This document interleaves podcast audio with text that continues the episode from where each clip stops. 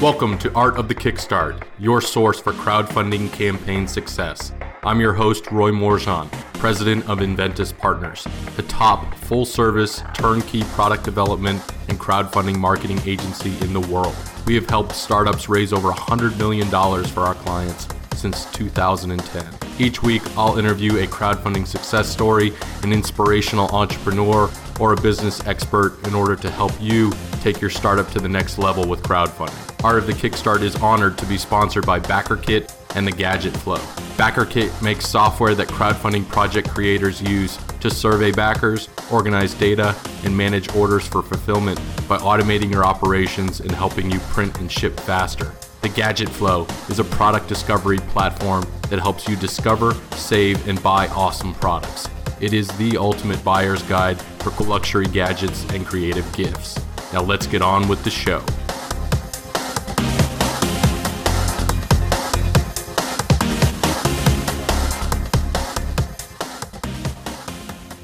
Welcome to another edition of Art of the Kickstart. Today I am joined with Zalmi Duchman, CEO of Mellow.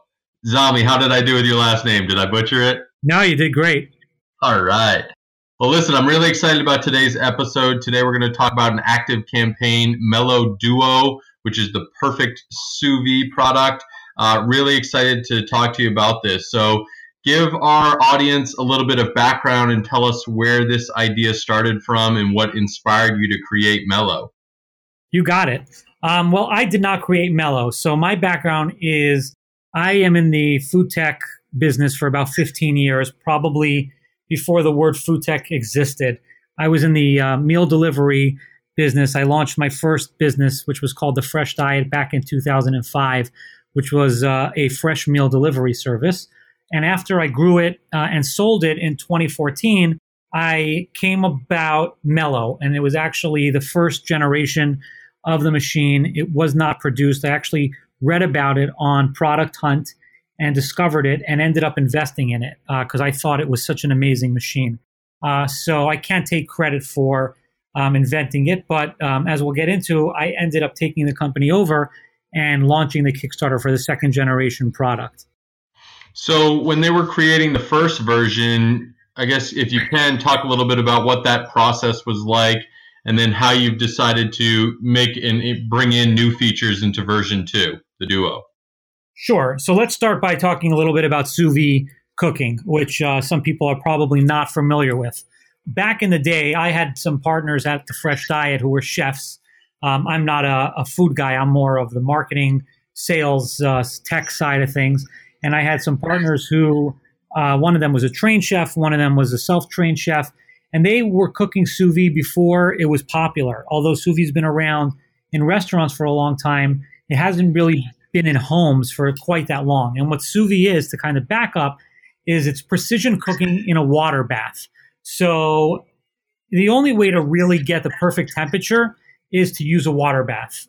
Meaning, if you're cooking in the oven, if you're cooking on the grill, there's going to be different temperatures all around. But when you cook in a water bath, it actually is precise cooking. So I am not a cook. I had no idea what this was, but I saw my friends my, and my partners use these machines at home. And eventually they became a lot more popular, like I said, but they were still extremely difficult to use if you didn't know what you were doing. And since I was familiar with sous vide, I never used it myself. And when I read about Mellow, I got excited because I thought Mellow would be basically sous vide for dummies. And why I say that is because it's really the only sous vide machine that's a contained unit um, as opposed to a handheld version. Most sous vides in the market at home are handheld versions where you have to basically find a pot and put it into a pot, and there's a lot of steps involved. The Mellow is a self-contained sous vide, uh, and I thought that was really cool. And at the same time, it was the first sous vide to offer cooling as well. So all sous vide is cooking, and the Mellow actually acts as a refrigerator um, at the same exact time. And why that's special and what that means is let's take an example of you want to make eggs, poached eggs for breakfast. Now, I could tell you that in my 39 years until I was 38 years old, I never made poached eggs. I could scramble an egg, I could do a sunny side up. Uh, that is basically my skill set. But once I started using the mellow, it was as easy as dropping in the mellow and making the poached egg, and it's perfect. It's like a five star chef. Um, however, with any sous vide machine, you would have to set that up an hour or an hour and a half before you want it ready. So let's say it takes an hour and a half to poach the eggs. You want it ready at eight in the morning. If you're going to do that with any other sous vide besides the mellow, you'd have to get up at 6:30 in the morning and you'd have to set it up. With the mellow, you can put the eggs in or anything else you're cooking at any time. It will keep the ingredient cold until it's ready to cook. Okay, so let me dumb it down. You want to make a rib steak for dinner.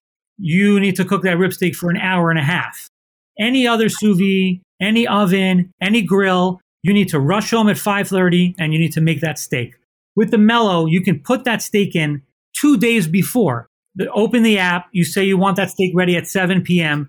The mellow will start chilling automatically. It will keep that steak cold until it's ready to cook and it will start cooking. So when I read about this, I was like, wow, you know, this is the ultimate appliance because, you know, it basically solves all problems. It makes any chef a five star chef and it makes any busy person able to continue being busy and not worry about having to rush home to put up dinner. So that's kind of what got me excited about it. Interesting. So you said you saw it first on Product Hunt. I did. I learned about it on Product Hunt and I ended up investing in the company uh, two years before it actually shipped. Interesting. So, how did they go about doing valuations back then for it? Um, I mean, it was a very Silicon Valley, you know, type company. It was actually founded out of Portugal, but the founder moved to San Francisco, went through a lot of, uh, you know, these. Um, the word is, is is is escaping me, but you know, these incubator type uh, businesses, and eventually, you know, fell into a valuation. So it was definitely a, a good valuation for them. And a lot has happened, obviously, since that time. But it was an exciting product, and they had a lot of uh, money behind it uh, to get it launched. Yeah, which is always helpful. So let's jump into the active Kickstarter campaign. Talk a little bit about the preparation that you guys did leading up to the active campaign. Sure. So uh, I came in, I took over the company about a year uh, plus ago. And for me, right away, I knew that I needed to start working on the second generation. So we started by getting a lot of feedback from our customers. And the two biggest complaints that we found was one, the tank is too small. And two, we had a lot of people buying two mellows so they could cook two different things at the same time in order to make a complete meal. Because as you know, most people have a main dish and a side dish. And if you want to cook a steak and broccoli, uh, you'd have to cook those separately. So that's kind of how the idea for Mellow Duo came about. Um, I decided that Kickstarter would be a great way to go. Um, I always thought that it was a mistake not going with Kickstarter the first time around, made by the previous founder. So for me, I never have run a Kickstarter until now, but I've always been a big fan of uh, crowdfunding. I've always kept uh, tabs on it, and I thought that it can be a great way to get the word out and you know to start building a second community because you know Mellow still ha- it really has a great community. So going to that community and then adding to that community through Kickstarter uh, by launching the Mellow Duo, which solves the problem of the first Mellow. Because as uh, as you know, if you've seen the Kickstarter, what the Mellow Duo allows is it allows you to cook in a bigger tank or switch that tank out for two uh, smaller tanks and cook two different things at the same time at different temperatures. Yeah, truly impressive engineering on that.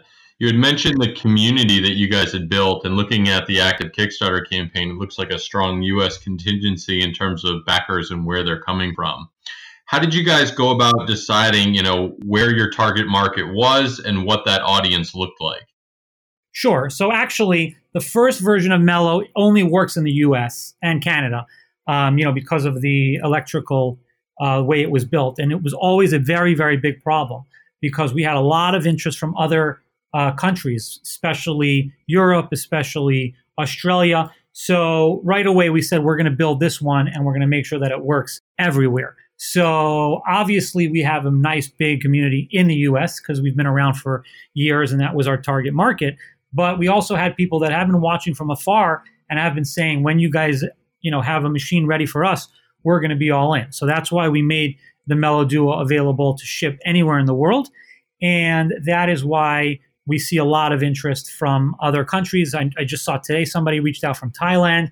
So we're very excited about that. Excellent.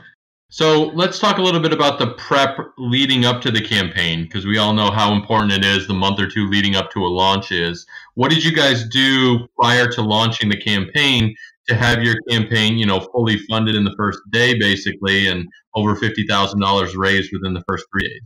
Yeah, um, you know, obviously it's a lot of hard work. I think for us it was really about making sure that we had an amazing video that really showed uh, the functionality, especially with a product like this. I think that's the most important part, making sure all the content is really, really good, really, really solid, um, clear, shows what is special about it, especially the difference between one and two, because we knew that we had a nice base of people. We had people that already own the Mellow that would be interested.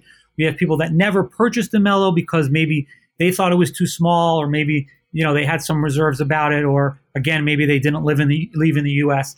live in the U.S. So we wanted to make sure that all of that was very very clear. So focusing on that page was extremely important to us.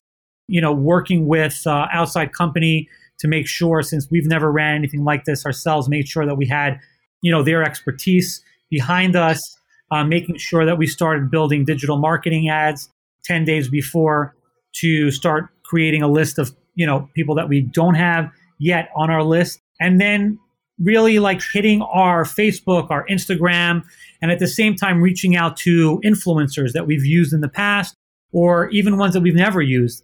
And uh, actually about a week before uh, we launched i made sure to go to an event called the food media event where there were a lot of different uh, instagram people out there and getting them to commit to doing a swipe up on their Instagram story when we launched. And we had a lot of people doing that on the first and second and even third day. So for us, that was extremely important. And we think, you know, I don't think it was one thing that gave us that success of hitting the goal within 24 hours. I think it was a combination of everything. Yeah, you've been working with our agency here at Enventys Partners for a while now. What were some of the considerations that you looked at when choosing an agency to partner with? Yeah, for me, it was really about making sure that they had the experience uh, in our uh, in our industry. So when I was uh, doing the research, I found that Enventys uh, worked with a company called Formaggio, which is a cheese uh, making machine that did really well on Kickstarter. I saw that they worked with wine companies, so I felt that they had that, that food tech experience, and for me, that was uh, probably the most important thing because obviously anybody that is advertising as a crowdfunding support you know, they know crowdfunding. Um, but for me, I wanted to make sure that they, you know, took it a, one step further and that they were actually industry specific. Absolutely. So, what's the biggest thing that you guys have learned now through the first three days of the, you know, launching the Kickstarter campaign? Any big surprises so far? Um, I don't think there's been any big surprises. You know, I think for, maybe, maybe the surprisingness, if that's a word, is um, the most surprising thing is the the messages back and forth. You know, I think we're three days in, and the last I looked, there was about 70 messages. So, you know, there's 250 backers, 70 messages. I mean, that means like, wow, you know, like that's almost a quarter of the people are actually corresponding. You know, I feel like, you know, that's very, very high. If you look at any other e commerce site, you know, if you have a thousand orders, you probably have 10 people that are actually messaging you. You know what i mean? Most people go on a website and they buy something. But i guess with kickstarter and crowdfunding it seems like there's a lot more interaction uh, between the backers and potential backers. So that's something that's exciting and a little surprising to me. But you know now that i talk about it it makes a lot of sense uh, with something like this. So i would say that um, you know besides that things have gone pretty smooth so hasn't been any uh, any surprises yet